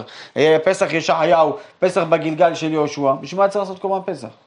בגלל שעשו את זה גם כן ככה בעבר? עשו ככה כדי רק לעצבן את המצרים, בציווי הקדוש ברוך הוא. אבל הרעיון הוא, לא צריך לעשות את הפסח שני עוד פעם. לא צריך, לא לעשות קורבן פסח בערב פסח, י"ד בניסן, כי כבר, איך אומרים, בטל הטעם, בטל העניין. אלא מה, מכיוון שכל הרעיון של קורבן פסח זה לבוא ולהילחם ולבוא ולבטל את העבודה זרה, אז לכן, וזה בעצם הרעיון של עשיית קורבן פסח במצרים, אז אמרו כל שנה, במיוחד בשנה השנייה, אחרי שזה היה אחרי חטא העגל. אז אחרי חטא העגל שכבר עשו עבודה זרה, אתה בטח אתה צריך איזשהו נוקרה כזאת, לבוא ולהילחם נגד עבודה זרה. עובדה שעם ישראל חטא בחטא העגל. אז אתה צריך לעשות עוד קורבן, אז לכן אתה עושה קורבן פסח כל שנה. לא עשית קורבן פסח ש... בי"ד בניסן, אל תדאג, ניתן לך עוד הזדמנות לבוא ולהיכנס בעבודה זרה בצורה מאוד טובה. פסח שני. אז לכן, אומר המשך חוכמה, אומר לכן, זאת הסיבה שהיה דיבור מיוחד לעשות הפסח, גם כן מיד בבואם לארץ בשנת ה-40, וגם פסח בגלגל. כיוון שעם ישראל חטא בחטאים ועבודה זרה ועניינים, אמר לאדוני, מה שנעזור לכם לנצח את העבודה זרה, קורבן פסח. לכן אתם צריכים לעשות קורבן פסח בפסח שני. אחרי זה יש כבר את הדינים, אם צריך לאכול. הם לא עשו יותר לזה. אין? פסח, כל ה-40 שנה. לא, רק בשנת ה-40. אה? רק בשנת ה-40. שנתיים. כן. כי לא עשו ברית מילה גם כן. גם, כן, עד, שהיה את הפסח בגלגל שם. ולא רק זה, גם גר שהתגייר יקיב קורבן פסח שהוא לתאר מהעבודה זרה. אז אם ככה יוצא מזה, שמכיוון שיש חשיבות לקורבן פסח, וזה איך אומרים דברי המשך חוכמה, אחרי זה ניכנס טיפה איך הרבי מסביר את העניין הזה, ובכלל איך הוא נראה את זה בצורה אחרת. אז הוא אומר, מכיוון שקורבן פסח זה כזה חזק לבוא ולבטל עבודה זרה, במיוחד אחרי חטא העגל, בשנת 40, ופסח בגלגל וכולו, אז הקדוש ברוך הוא נותן אה, אה, צ'אנס שני לבוא ולעשות את הקורבן אה, קורבן פסח. בשונה משאר חגים, ש... שופר, שופר זה בזמן. זה לא משנה, אין פה איזשהו מילוי מסוים או איזשהו איזה... שופר, אתה צריך לבוא ולשמוע, שופר ברואם ראש השנה. ביום אחרי ראש השנה, זה לא יום הדין, אז אין לך מה להקריא, לבוא, ול, אה, אה, לבוא ולשמוע שופר, או לעשות אה, סוכה, או ארבעת המינים וכדומה. הרבי הרייץ אומר, שיחת פסח שני תש"א, לפני 82 שנה. אומר הרבי הרייץ, שיש שלושה דברים שזה, שמופיע בפני חסידים, שזה שני, יש לזה שני, יש נפש השנית, יש אה, מה ממש, יש נפש שנית, נפש אלוקית, נפש הבעמית, יש עוד משהו שאומר שני, אני לא זוכר כרגע, ופסח שני, שהם נקראים שני, ויש פסח שני. פסח שני, ואז יש את הביטוי המפורסם, עניינו ניתו כן פרפלם, אין מקרה אבוד. עניינו שאף פעם לא אבוד, יכולים תמיד לתקן, אפילו מי שהיה טמא, מי שהיה בדרך רחוקה, מבחינה רוחנית. ולא רק זה, הוא טמא אפילו לכם, אפילו לכם שהיה ברצונו, יכולים לבוא ולתקן. יש צ'אנס, נותנים לך עוד אופציה לבוא ולעשות קורבן פסח. הרבי באחד המאמרים להבין עניין פסח שני תשל"ח אומר, פסח שני עניינו דילוג וקפיצה, הרי זה פסח, אפשר שפסח, שהקדוש ברוך הוא דילג, עניינו דילוג וקפיצה, פסח שני, קפיצה שנייה שהיא יותר נעלית מהראשונה. פסח שני יותר נעלה מפסח ראשון, ככה אומר הרבי באותו מאמר. אחד המאמרים הנפלאים. ובתשמ"ד, שהרבי התוועד בפסח שני, אז הרבי שם דיבר בעצם את, את העניין הגאולה שיש בזה. שמגיעים יהודים שהם לא יכולים להקריב קורבן פסח. ונכון שבעצם לא היה עניין של טומאה ולא היה חוק ולא הסבירו את זה, ורק אחרי שהם באו ובאו מעצמם. אבל עצם זה שהם באו מעצמם ואמרו, למה אני גרה? אז מה זה, ורק אחרי זה הקדוש ברוך הוא אמר להם, אין בעיה, אני אתן לכם צ'אנס, וזה לא הגיע לבד מהקדוש ברוך הוא, אלא רק היה צריך שאנשים יבואו וידברו ויבקשו את פסח שני. אומר הרבי, אותו דבר זה גם כן, זה על ידי, שכיוון שהמצווה הזו התחדשה דווקא על ידי הדרישה והתביעה של ישראל, למה נגרע, ולא עלתה על דעתם שאילו רוצה הקדוש ברוך הוא במצוותה, ודאי היה מצווה. אין ציווי, אז חלי עללה, זהו נגמר. אלא תבוא לקיים ולהשלים את מצוות הקרבת קורבן פסח, אז אם ככה, כך גם בקשר לביאת הגאולה האמיתית והשלמה, של אף שהירידה לגלות נעשתה על ידי השם, רצ... על ידי השם, אז תגיד, טוב, הקדוש ברוך הוא רוצה שנהיה בגלות, אז נהיה בגלות, מה אתה עכשיו מנסה, מנסה לקדוש ברוך הוא, משנה לו בסדרי בראשית? רצונו הוא שנתבע ונדרוש את ביאת המשיח בכוחות עצמנו. ורצונו של השם היא שדווקא על ידי הבקשה והתפילה תבוא הגאולה. הוא לא אומר, טוב, תשמע, אז הרבה אנשים באים וטוענים, אל תתערב לאלוקים בתוכניות שלו. הוא רוצה לבוא ולעשות גלות, הוא רוצה להביא גאולה, אז כשיהיה גאולה, הוא יביא לך אותו. אל תסרז את העניינים. היו כבר כאלה שעשו קיצין, חישבו קיצין, עניינים, בסופו של דבר לא יסתדר להם וסתם, אה, איך אומרים, ביאסו את המדינה. עזוב, מתי שיביא יגיע. האם אתה אומר את זה גם כן על המצב שלך? הקדוש ברוך הוא הפיל עליי שאני לא מוצא עבודה. אז מה אתה מבקש פרנסה? ברכנו, רפאנו. הקדוש ברוך הוא הביא לאדם שיהיה חולה, אם הוא יחליט שיהיה בריא, שיהיה בריא, מה אתה מבקש? אלא מה? שלא מקבלים את הדברים כהווייתם. צריך לבקש ולזעוק. יהודי מבקש וזועק שהוא רוצה פרנסה, רוצה רפואה, רוצה ילדים, רוצה זיווג, רוצה כל דבר, הקדוש ברוך הוא ייתן לו. אז אדוני, אם לא תבקש, לא תקבל. כלל ברזל. נכתב, או סליחה, אנחנו לומדים, בכל הנוגע ליראת שמיים, לא מתחשבים, לא מתחשבים, מתחשבים ברבי או משה רבנו, וגם לא בקדוש ברוך הוא כביכול. כאילו, כאילו לא רואים ממטר. כאילו, זה המציאות שלך, אומרים לך לא, אתה לא יכול להתקדם, אתה, אתה לא יכול, זה דרגה שלך, אתה לא יכול לעלות יותר בדרגה. לא, אל תתחשב מה שאמר לך הרבי, ואפילו לא להתחשב בקדוש ברוך הוא כביכול, מה אתה מבין? לא, לא להתחשב. כי, האדם יכול להגיד, שמע, הקדוש ברוך הוא ברא אותי ככה, אז מה אתה רוצה? למשל, אתמול היה לי שיעור טניה, אז למדנו את פרק י"ד, ש- שכל אדם יכול להיות בינוני בכל עת ובכל שעה. אז אנשים כאילו התחילו לחייך, אמרו לי, תשמע, אנחנו מכירים את עצמנו, איזה בינוני? אמרתי לו, תקשיב, ביום כיפור עולה לך מחשבה לראש, אתה רוצה לאכול? לא, לא עולה לי, מה פתאום? עולה לך מחשבה בשבת לבוא ולהדליק סיגריה? מעשן כבד. לא, לא עולה לי בראש. אז באותו רגע אתה בינוני, דקה אחרי זה זה כבר דקה אחרי זה, זה לא משנה, כרגע אתה בינוני. אז כל אדם ואדם יכול, למה? ואדמו"ר זקן אומר, כי זה דבר שמסור ללב. בעניין מסוים. כן, בדבר שמסור ללב. אז אני יכול לבוא ולשלוט, ויכול להתאפק, ולהיות מאופק בכל מיני דברים, בכעס, עצבים, עניינים, עד שמישהו 500 יחתוך אותך מדרגות בכביש. לזה, 500 מדרגות. רבבות מעל מדרגות לא, על אבל מה? 500, מספר, ככה. איפה? בתניא, ב... 500. לא, 500 שקל. אולי. 500 מדרגות. עד כדי כך. אז מה זה אומר? שזה דבר שהוא ריאלי, צריך רק לבוא ולבקש. מה המנהגים של פסח שני? יש שני עניינים. הדבר הראשון שבפסח שני יש בזה מחלוקת מעניינת. כי בשולחן ערוך הפוס- מרן לא הביא את העניין שאומרים תחנון, לא אומרים תחנון. לא כתוב. מפה התחיל להיות פיצול. יש כאלה שאומרים צריך להגיד תחנון.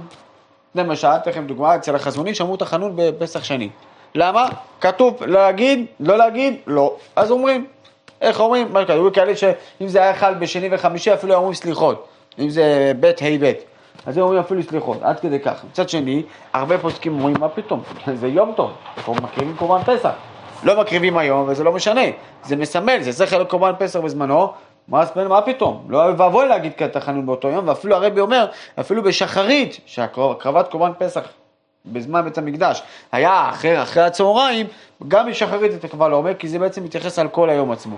מה קורה עם מנחה לפני, לפני י"ד ניסן, י"ד אייר? הרי פסח שני השנה יוצא ביום שישי. יום חמישי, מנחה. אומרים, אומרים תחנון או לא אומרים תחנון? אנחנו רגילים שמנחה לפני ראש חודש, מנחה לפני אה, אה, שבת למשל, אנחנו לא אומרים תחנון. אז גם פה, אולי נגיד שגם לא נגיד תחנון, כי בי"ד לא אומרים, זה גם מנחה לפני. אבל פה האדמו"ר הזקן כותב במפורש בסידור, שרק בי"ד לא אומרים. לא אומר, בי"ד לא אומרים ובמנחה שלפניו, וזה מנחה שלפניו. לא, במנחה שלפניו כן אומרים. למה? כי כל הרעיון הוא הרב מאיר אהרון עליו השלום, יש לו ספר נערי מאיר, שו"ת נערי מאיר. שם בסימן י"ד, אז הוא אומר מה, מה הרעיון, ש- הסבירו את זה הרבה, אבל הוא גם כן הסביר את זה בהסברו המיוחד. אז הוא אומר מה הרעיון, כי הרי כל קורבן פסח זה בי"ד לפני זה. אז רק היום י"ד, אז יום עצמו, הוא נהיה היום של קורבן פסח, יום טוב. לפני זה לא, אז נכון שזה מנחה לפני י"ד, אבל זה לא קשור לי"ד בכלל. זה י"ג, זה י"ד, זה מנחה לפני, זה מנחה אחרי. זה לא דומה כמו בראש חודש, שהערת ראש חודש כבר מגיעה וכולו. אלא מה? זה נפרד. אז לכן מנחה בי"ג אתה כן אומר. למה לא עשה להם את זה יום טוב באמת? אם בגלל הדרישה באה מהם. יום טוב? איך אומרים? יום טוב לבעייתיים, מי שהיה טמא ורחוקה וכל זה ולא הקריב. לא, הוא אומר בגלל... יש לך צ'אנס, יש צ'אנס, לא. כי זה רק חלק מהעם. שהיה צריך לצעוק לגאולה וצריך לצעוק. אבל, אבל לא כולם, היו, מי, ש- אני אם אני הקרבתי י"ד- בי"ד בניסן, בי"ד באייר, אני יושב, יוצא לעבוד, הכל רגיל, לא מקים קורבן פסח. אז למי שייך י"ד? זה לא שייך לכל כלל עם ישראל? לא, לא, לא, בוא נעשה סדר. י"ד י"ד באייר, הקרבת קורבן פסח, בזמן שבית המקדש היה קיים, היה מיועד רק למי שפספס. מי שלא פספס, יום עבודה כרגיל, אין לו יום בחירה, אין יום עצמאות, והוא הולך לעבוד, הכל רגיל. מי שפספס, פספסת, אל תדאג, יש לך אבל צ'אנס. אמרת זה של ביטול- ביטול עבודה זרה, אז כל יום אנחנו צריכים לבטל עבודה זרה. אבל לא- אתה כבר ביטלת בי"ד בניסן, מה אתה צריך להקריב לא עוד פעם? למה לא. למה...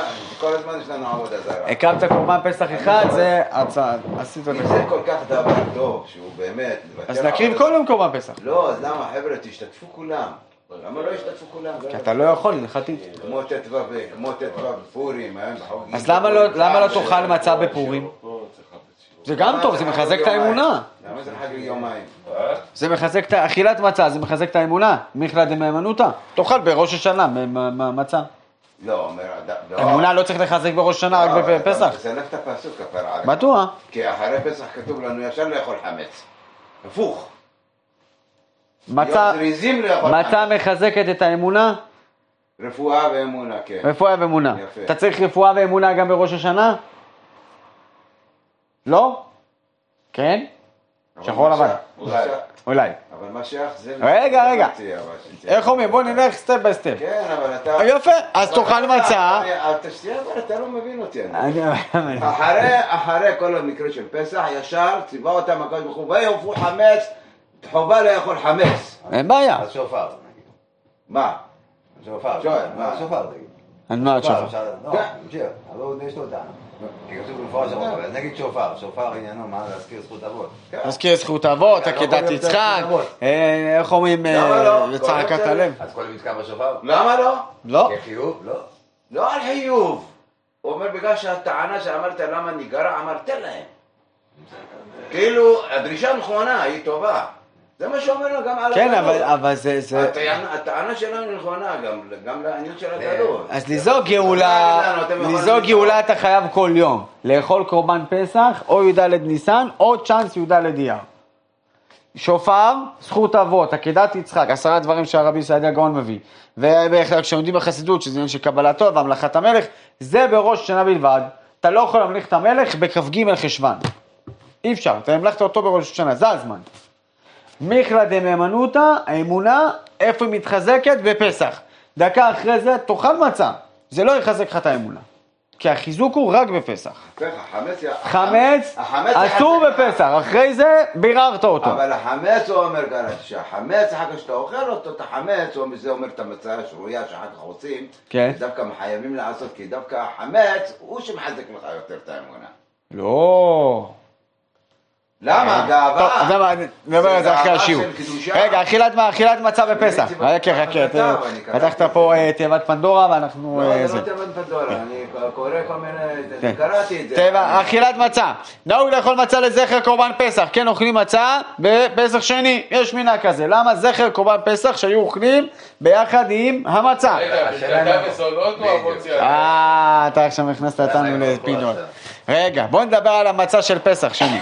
יש שנהגו לאכול בסעודת השחרית, יש כאלה נהגו לאכול במנחה בזמן שהם מקימים קורבן פסח. יש כאלה אומרים, מה פתאום? מתי אוכלים את הקורבן פסח? בליל ט"ו. אז בליל ט"ו היו אוכלים על מצות מהורים יאכלו. אז צריך לאכול את המצה בליל ט"ו, לא בי"ד. למעשה מנהג חב"ד, לאכול בסעודת היום, הכוונה היא בצהריים, ארוחת צהריים, ויש אומרים שהרבי, הרב לבל גרונר, המזכיר של הרבי, זה אומר שהרבי אכל גם בליל ט"ו. הווה אומר היום, בארוחת צהריים, צריך ביום שישי בצהריים, קוסקוס עוף, מצה, ובליל שבת זה חלות, סלוף, מרק תימני, מצה. אבל פתות מותר.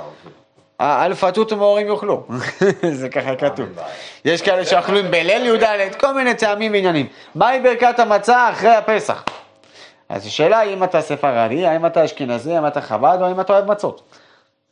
זה גם שאלה. אז הדין הוא כזה, מצה מבחינתנו זה לחם, מבחינת האשכנזים, מבחינת פסיקת חב"ד, אשכנז, פוסקי האשכנזים, רמו וכולם, מצה זה לחם.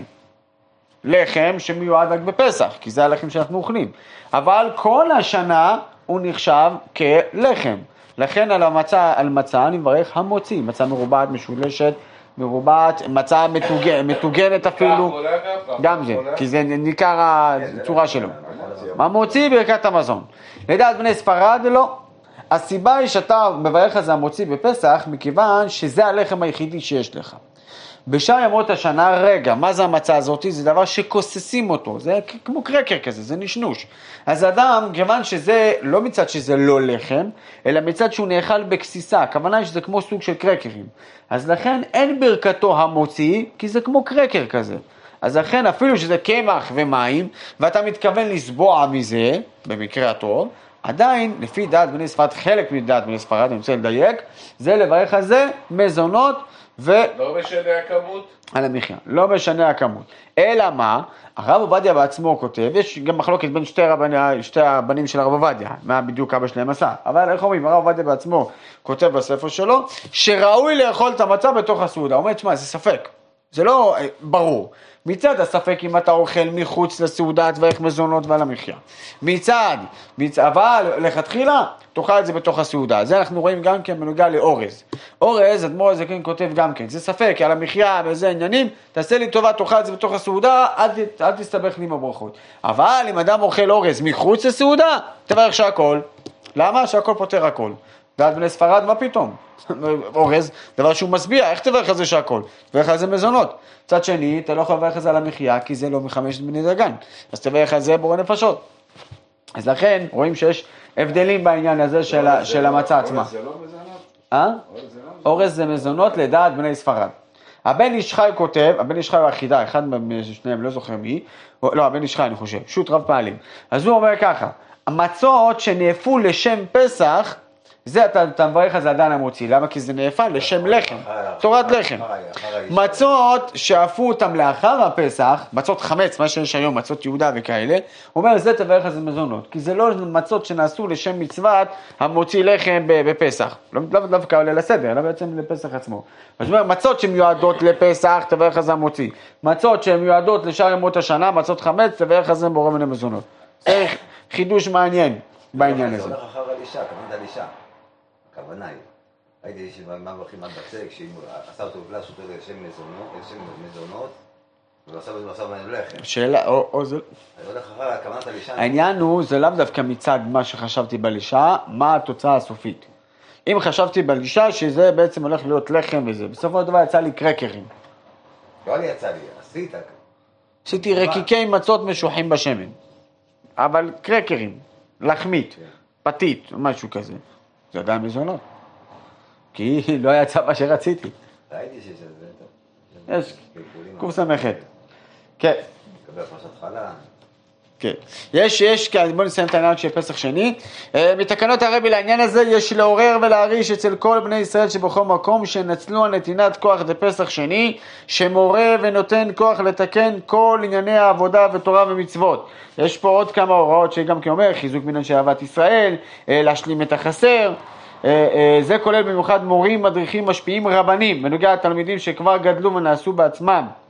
מחנכים ומדריכים, יוכל למצוא דרכים להוסיף ולהשלים בהשפעתו, הרי זה, זה, זה עניין של אה, תשלומים. אז לכן לבוא ולהוסיף גם בשנים שלפני זה, זאת אומרת לבוא ולחזק את מה שהיה לנו בעבר ולהתקדם תמיד הלאה, איך אומרים, אין מקרה אבוד, תמיד לבוא ולהתקדם גם כן בהמשך. יש שיחה של הרבי, שהרבי מדבר ואומר שמה הגדר של פסח שני, האם זה השלמה לראשון, תשלומים לראשון, או שזה יום טוב בפני עצמו. אז זה כאילו, זה גם כן אה, דיון אה, בפני עצמו. לא ניכנס לזה כרגע. אה, כבר, אה, איך אומרים, אין לנו זמן של ל"ג בעומר, אבל נגיד, נגיד ככה, כמה, רק בכמה מילים. הרבי מדבר בנוגע לעניין, בנוגע לעניין של התהלוכות. תהלוכות ל"ג בעומר. ברוך השם גם פה, עדיין אין מודעה, אבל בעזרת השם יהיה. תהלוכות ל"ג בעומר. בתהלוכות ל"ג בעומר הרבי בעצם עורר של להוציא את הילדים, כמו שבזמן הבעל שם טוב היו מוציאים את הילדים, והיו בעצם נותנים להם אה, חרובים ועניינים, בעצם על השלמות של העניין של שמחתו של רבי שמעון בר יוחאי. ביום שבו הוא הסתלק והיה עמוד, עמוד אש גדולה וכולו וכולו. אז הרבי גם זה עורר את העניין שעשו תהלוכות ואספו את הילדים ויגידו להם. ואז יוצא מזה שהרבה אנשים חושבים שזה קוסם, קרקסים, שלוקים, עניינים, מה לי ולא, אני בן 50, מה אני קשור לתהלוכות? לא צריך להיות שם. איך אומרים בעברית? יחד כל ילדי ישראל. זה בעצם המ- המשפטים שאני אפילו גם חושב שהראו את זה גם לרבי, את המשפט הזה, וזה נהיה סיסמת התהלוכות.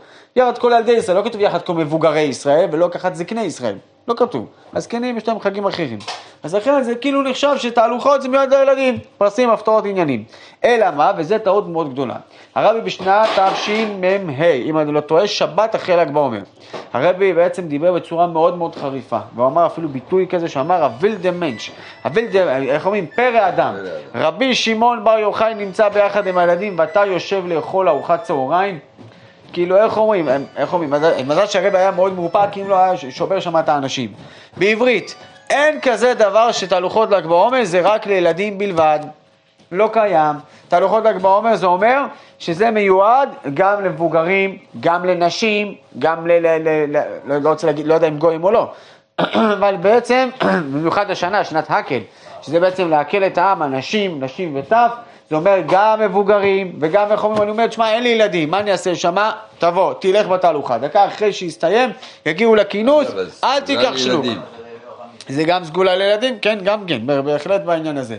זה תשביר רוקד עם- במיוחד. מה זה עושים בתהלוכה?